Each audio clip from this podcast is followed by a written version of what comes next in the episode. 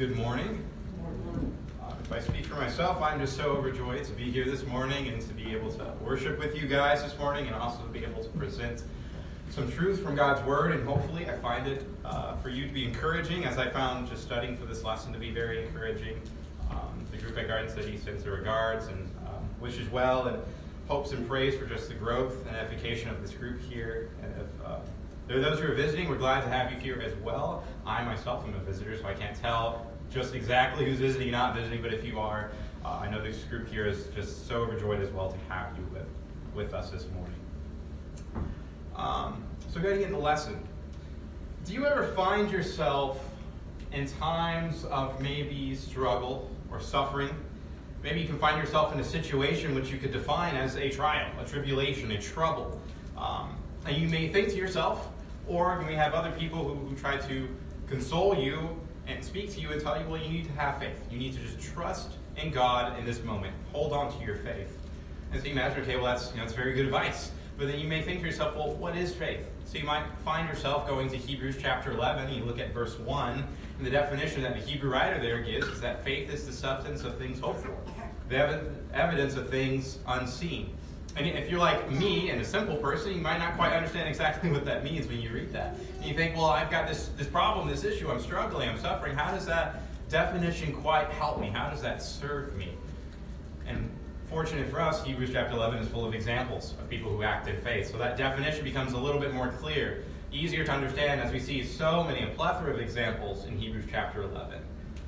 And to me, there's one very special example I want us to focus on here this morning.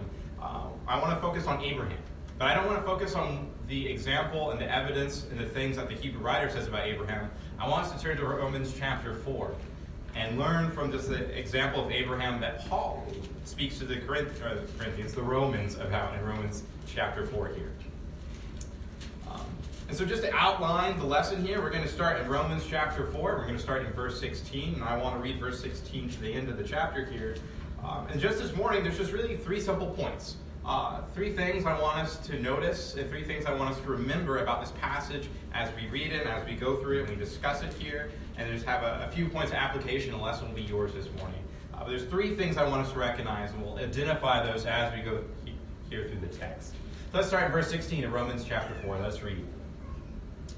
For this reason is by faith, in order that it may be in accordance with grace, so that the promise will be guaranteed to all the descendants, not only to those who are of the law, but also to those who are of the faith of Abraham, who is the father of us all. As it is written, a father of many nations have I made you.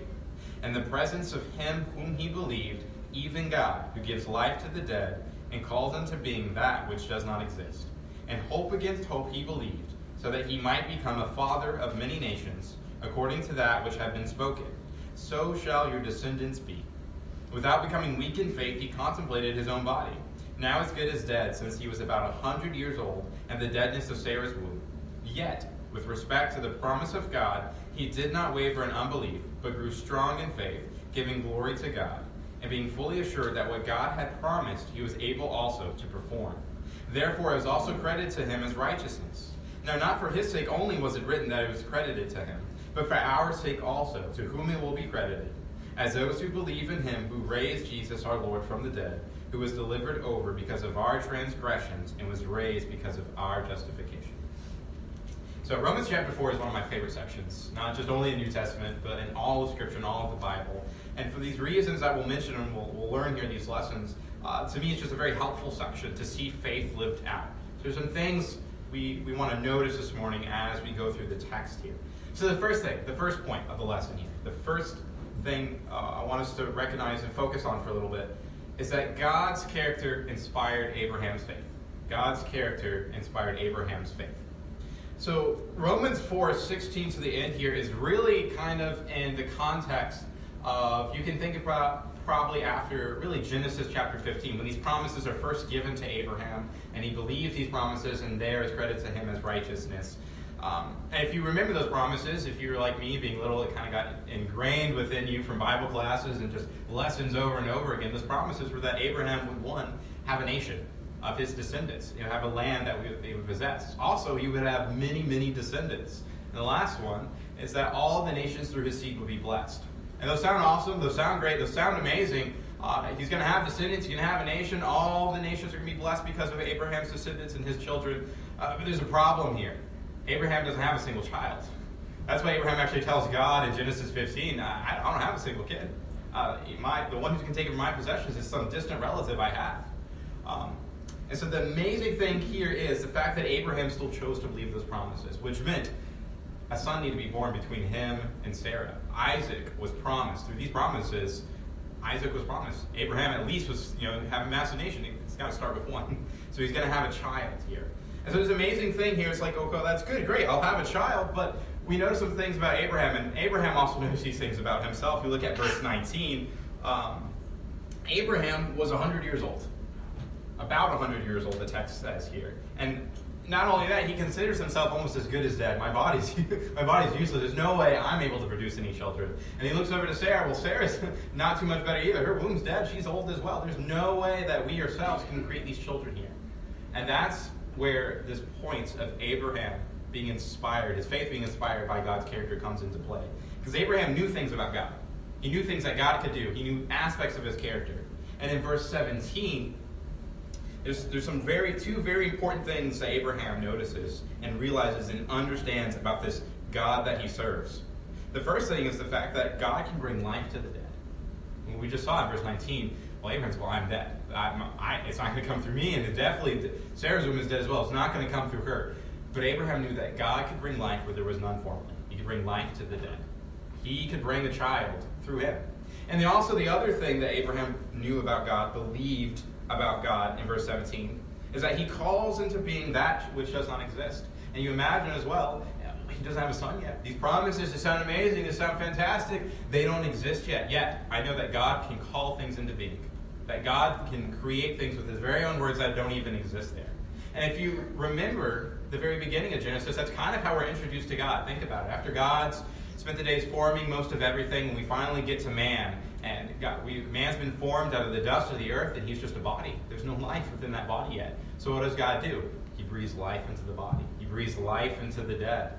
You also think about the world itself. When we get to Genesis chapter 1, well, it's formless. It's a void. It's utter chaos. And yet, as God speaks, things start happening. As God speaks, animals are created. Things are divided. Things are brought together. Life is created. Abraham knew that God could do these things, that he could perform these things. And so that's the first point. Abraham knew very important, very intimate things about God's character, and he rested his faith on those things. He had his hope and his promise invested in those things. So the second point, when it comes to faith, and one of the things we see, a very important lesson, I think, here in Romans chapter 4 from this example of faith, Abraham didn't just believe these things in a void. It took Abraham being provoked almost. It took Abraham's being prodded, his faith being tested in a way for these things to come out. I think sometimes it can be really hard to understand how to grow in faith. We imagine, well, I just need to grow in faith. Well, how does that actually happen? I can obviously believe things about God. You see, in James chapter 2, even, the demons believe that God exists. So faith is more than just acknowledgement of God's being, God's existence. Faith is when we hold on to things about God. We hold on to promises of God when there's a temptation to let them go. Or we may be pushed to hold on to them stronger because of a difficulty, a suffering in our life. So you see, this is what's happening here with Abraham. We want to acknowledge that his faith was being tested. He was given some promises that are really hard to believe, and yet it only brought out good. You imagine, I don't know if you've been in a stressful environment or in work situations or school situations, deadline's coming up, and it's, there's a lot of work to be done, and there's so much we haven't got done yet, so we need to rush and get it done. So imagine when people are put in situations that kind of push them and kind of pull them apart a little bit. Most people usually crack. Usually bad things come out. People get stressful. You see bad coping mechanisms. They freak out about things. And yet we see here when Abraham is pushed, when he's provoked, when he's prodded, when God is squeezing his faith, only good things comes out. And I think that's an example. Those of faith, when we're pushed, when we're provoked, when God is putting us in a situation where we just have to hold on, usually if we hold fast to faith, good things come out. Amazing, out of just these promises being given Abraham, we have this lesson here in Romans chapter 4. So I want to point out some things about understanding when Abraham's faith was proven, some qualities of this faith that Abraham had that were shown, that were revealed.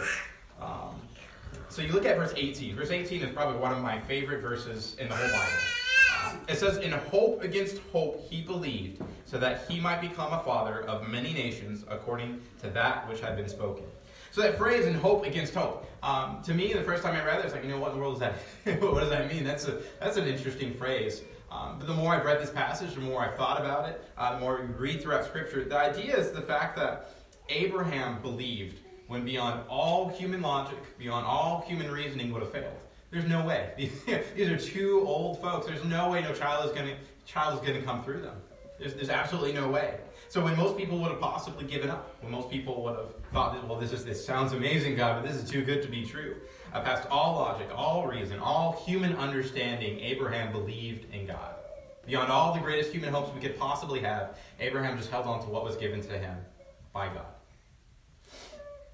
And so we see some other things as he holds on to these promises, as he believes in God that he might become a father of many nations. If you look at verse 19, it says there, without becoming weak in faith, he contemplated his own body. So the thing is Abraham, while he's thinking about the deadness of his own body, while he's thinking about the deadness of Sarah's womb, how impossible it really is by all our logic, by all our thinking, for a child to come from these two, from this couple, he acknowledges that he doesn't grow weak in faith. He doesn't, think of those things and, well, there's no way this is going to happen. Well, God, we've got to figure out another way for this to come through. He doesn't grow weak. He actually, in fact, grows stronger. And you look at verse 20. Yet with respect to the promise of God, he did not waver in unbelief. This idea as well. Abraham didn't waver. He didn't stop. It didn't take him a long time to believe in these things. It didn't take him, weeks or months of just thinking and praying. It's like, is this actually really going to happen? He believed.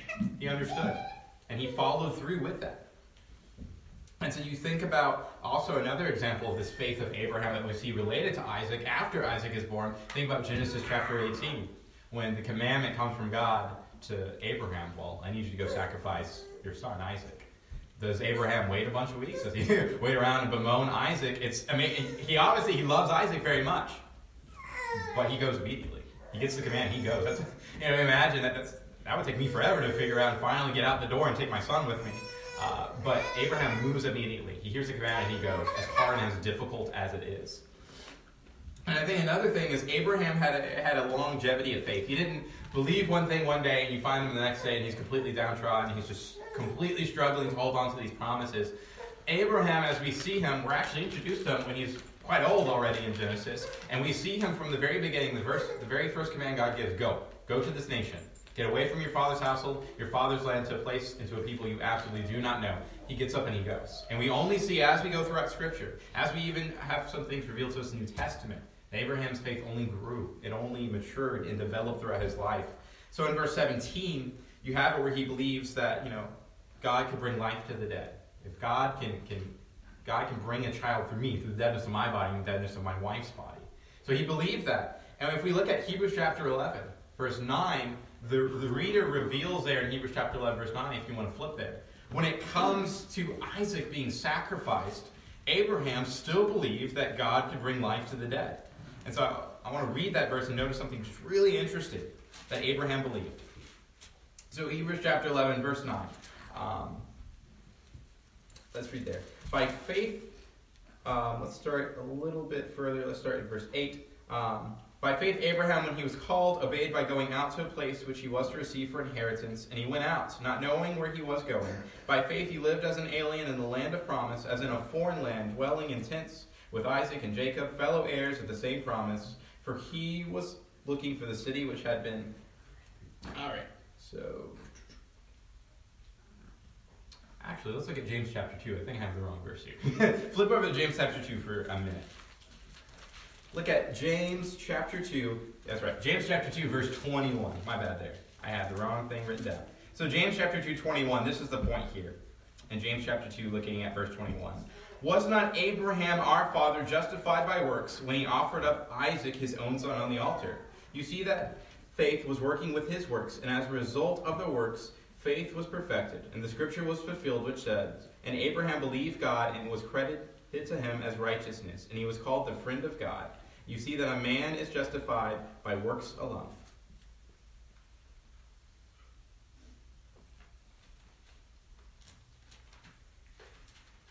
One second here. Hebrews 11, 17 and 19 is what you're looking for. That's what you're looking for. Thank you, Clay. 17 and 19, my bad there. You look at verse 17 and 19. By faith, Abraham, when he was tested, offered up Isaac. And he who had received the promises was offering up his only begotten son. It was he to whom it was said, and Isaac your descendants shall be called. He considered that God is able to raise people even from the dead, from which he also received him back as a type. So you see the example there, the fact that Abraham believed God could bring life to my deadness. And then we look over when it comes to Isaac, he also believed, well, if he could do that for people, he could bring Isaac back from the dead. That fact, that belief that he had in God did not waver. It lasted all the way up till when Isaac is a young boy here as well. So he had longevity of faith. Abraham's faith, when it was tested and was proven, all these qualities, all these inviting qualities about his faith are shown and are revealed here. And so the third point here, and so you can imagine, well, this is, this is great, this is awesome, this is fantastic, these things are amazing, this is a really encouraging thing to read. And you might imagine as well, well, then how did Abraham do it? How does what is being accomplished here by Abraham's faith, how he gets to this quality and this place of faith, well, how do we do that? What are things that we can see that led Abraham to have such a faith here? So there's two things, at least in this text here, that I want to mention and point out that I think helped Abraham to have this faith, that helped him to develop to have this faith. So the first thing, look at verse 20 of Romans chapter 4, back in Romans chapter 4, verse 20. And it reads there, yet with respect to the promise of God, he did not waver in unbelief, but grew strong in faith, giving glory to God. So I think that's the first thing. I think that's the first thing that helped Abraham to be able to have this quality of faith, is that he gave glory to God. So you imagine, what does giving glory to God really mean? We see that phrase all throughout Scripture. So what does that actually mean? How did Abraham practically do that? And so another way of thinking about giving God glory, or giving glory over to God, is this idea that you acknowledge his greatness. You realize exactly what type of God, the quality of this God in whom we have come to. And so practically, I think one way to do this, or to think about this, is while you're struggling, while you're having this difficulty, while you're having this suffering, or maybe you're having nothing going on right now. But this idea of just take a step back. Take a step back and just think about truths and things that are revealed about God and his character that we see throughout Scripture. You can think about Genesis chapter 1. You can think about the things that God is revealed about God, his power, his ability to create. You may think about times and situations in which the nation of Israel was in trouble. They needed help from God. And times when God routed the enemy before them, times when hail came down from the heavens and destroyed and pelted the enemies of the Israelites, or times when God sent angels to deliver them. So imagine the power that's there. You may even think, maybe a little bit more closer to us, you may think about a passage like Romans chapter 8, and especially around verses 30 to 32, where it's spoken about how God is willing to use Jesus to freely give us all things. If he sent his son to the cross, how much more is God willing to give us all things? You just think about the power, you look outside, all the things, when you just imagine just the character of God, and you put that to the forefront of your mind. And so step back into your problems, step back into your issues, step back into the difficulty of believing some these promises of God. And to me, when I do that, it makes things a lot more easier to believe when I'm reminded of this God that we're serving. Well, if I know that this is the God who's created all heavens of earth, the God of Abraham, Isaac, and Jacob, the God of the Israelites, and the God of Jesus, and then I have this promise, this problem, or this issue that I'm struggling to hold on to, or believe in, or to survive through, it makes it seem a lot smaller when I realize it's that God who's helping me, it's that God who's serving me. And so to me, that's what I think Abraham did when he says he gave glory to God. He recognized what type of God, which God, the God that was giving him these promises. And so I think there's another thing that Abraham also, that led Abraham to have this type and have this quality of faith. Look at verse 21 as well. And being fully assured that what God had promised, he was able also to perform. So Abraham also knew something else about God, that if God said something, if God commanded something, if God said, well, this is going to happen, well, Abraham had enough faith, enough belief, enough trust in the character of God to understand and realize, well, it's going to happen. If God is going to command something, if God is going to say something is able to happen, well, that must mean he's got the ability, he's got the tools and the resources to take that all the way through, to take it to completion. There's nothing that God has promised to any of us. There's nothing that God either commands us to do, or this type of character that he wants us to be, that God himself is not willing and able to complete and do it himself as well. And so Abraham knew that and understood that as well. Abraham gave glory to God and knew that if God had commanded something, that he's able to fulfill what he promises as well. And I think that's what led Abraham to have the type and the quality of faith that he had. As well as just, we look at Romans chapter 10, verse 17, faith comes by hearing and hearing by the word of God. Abraham listened to the word of God. He listened to it. He understood it. He cherished it as well. So there's some points. Just some things to recognize and realize as you go throughout. There's so much more. Romans chapter 4, this section here is very, very rich. But those things to just realize and recognize here this morning that will lead us to some of the applications we'll talk about for just a few moments. But, you know, God's character inspired Abraham's faith. He knew who God was, and that led him to have this quality of faith. And also for Abraham to have his faith, it had to be tested. He had to be pushed. He grew in faith only because he was pushed. He was tested through these things. And as well, he gave glory to God, and that's how he was able to have this quality, this type of faith that is so inviting for us to want to desire to have as well. So some applications. So I think there's quite a few lessons. There's plenty of lessons we can learn from here. But I think the one thing that the Romans writer here, Paul, is trying to get the Romans to understand is the fact that God can justify me or justify anyone or can completely reverse any sort of situation. You look at verse 17 again when it's Abraham realizes the fact and is reminded of and believes that God can give life to the dead. And just look a little bit further up in the chapter of Romans. Romans chapter 4, you look at verse 5. In the same way that God believed, or Abraham believed these things and was credited to righteousness, we look at verse 5. But to the one who does not work, but believes in him who justifies the ungodly, his faith is credited as righteousness. The thing about Abraham is he believed these promises of God which were able to completely revitalize his life, to be able to completely renew, change his life all over. And what the writer is saying here, Paul is telling the Romans here, in the same way, if we believe that God can justify the ungodly, he can bring life to those who are outside of Christ, to those who are dead in their sins and their trespasses, it's the same thing, it's the same quality of faith, the same type of faith, the same act that Abraham did when he believed God could bring life to his body as well. And we see promises. We see promises as well and just thoughts and ideas. If you look at Romans chapter 8, the fact that Jesus does that for us. Not only does he do it for the ungodly, those who are outside, well, he's done it for us. He's performed it for us. You look at Romans chapter 8 and look down at verse 11 there.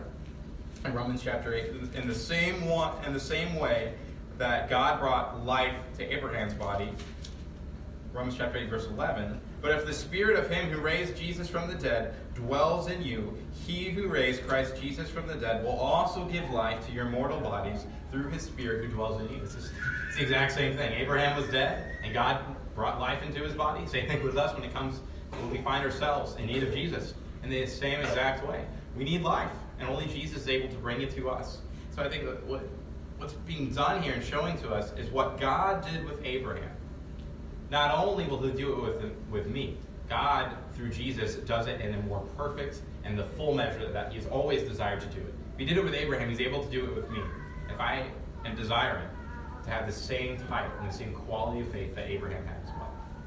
I think another thing, when you find yourself in these difficult situations, these problems, these issues, these sufferings, these struggles that you have maybe within your life that are going on, those are times for that faith to really kick in. Those are times for that faith to really do its work.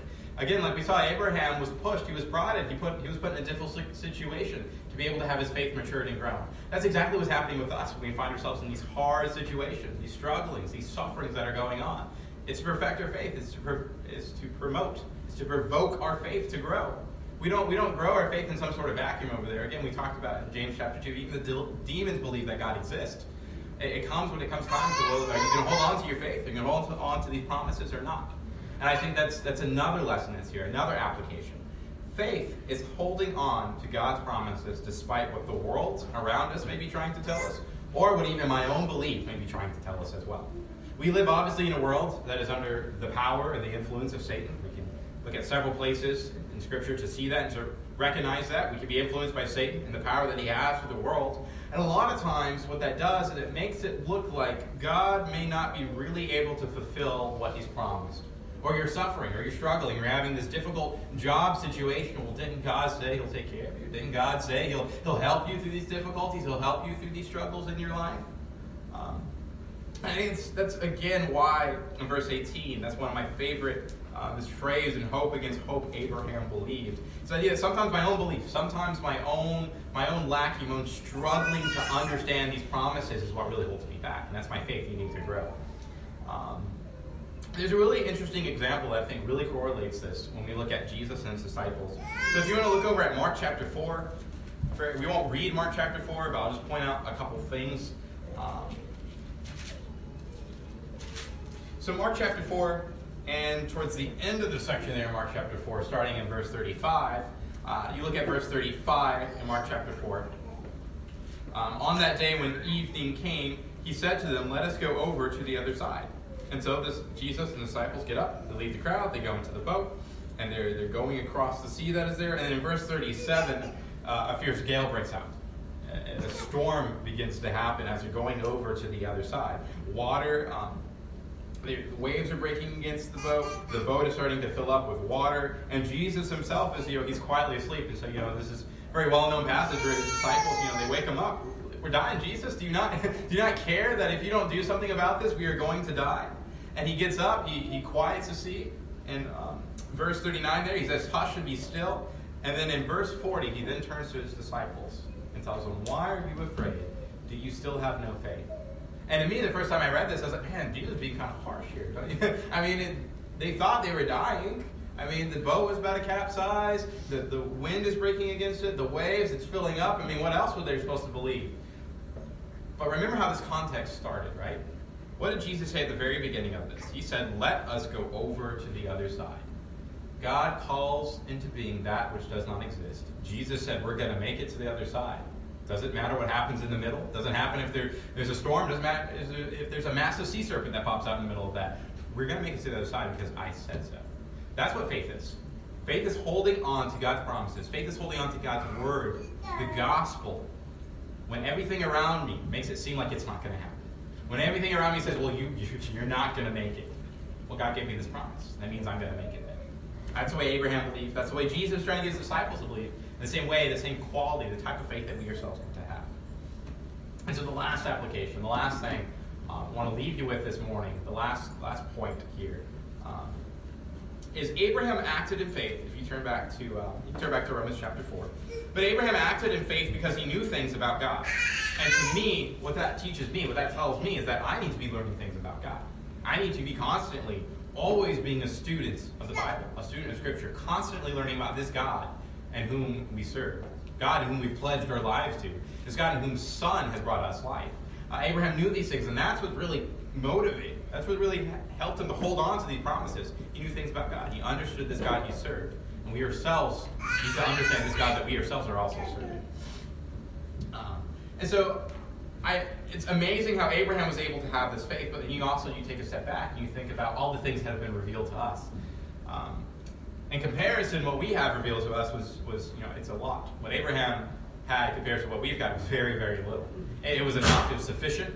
And anybody who is willing to have faith and has faith, whatever God gives them to hold on to. But we have so many things revealed to us, so many things, so many promises, especially through Jesus, that are meant to give us hope, comfort, are meant to heal our wounds, to help us to hold fast and strong in times of difficulty, in times of hardness. And so you think about passages like 2 Peter chapter 1, especially verse 3, this idea we've been given all things in godliness, and pertaining to life and godliness. You look at Romans chapter 8, verse 32, that's the promise we talked about earlier a little bit, where it says, "He who did not spare his own son, but delivered him over for us all, how will he not also with him freely give us all things?" God says, whatever you want, I got it. I'll give it to you. I'll help you. I'll be right there for you. I'll be right there with you. So much of our faith is believing that. So much of our faith is just holding on with all the evidence, with all the tools that God gives us to these promises, which were given to us at the very moment we were conceived within Christ. And so honestly, that's really all that I have here for you this morning. Just to realize that God can justify anyone, that God can justify me, and he has brought life to our mortal bodies and can bring life to anybody as well. He can completely reverse the situations we find ourselves in. And that faith is holding on fast despite whatever difficulties are surrounding me. Even if it looks like God is not going to do it, God is not going to fulfill these promises. That's something the psalmist faced a lot of times, in struggling to believe and holding fast those promises when everything around them looked like it wasn't going to happen. And lastly, we need to always be learning about God. This is the great God that we serve. This is the great God who's given us wonderful, amazing promises, who has allowed us to be able to wake up this morning and to travel here and to worship together with one another. Let us serve him. Let us believe him. Let us hold fast to his promises.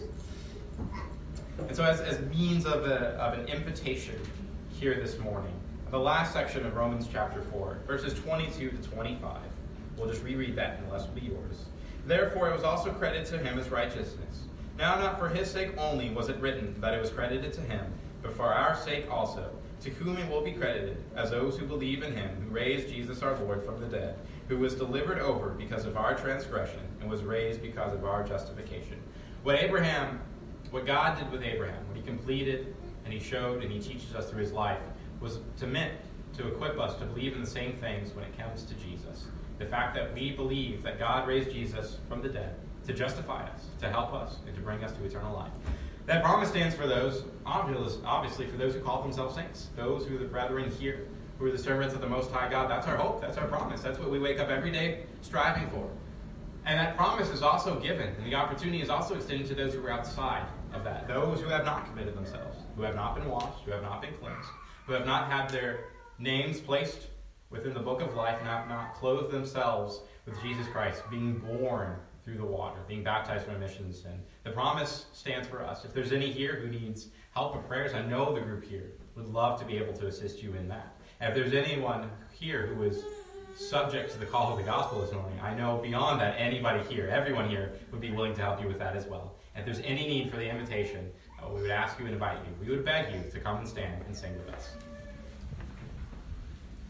Why do you wait, dear brother?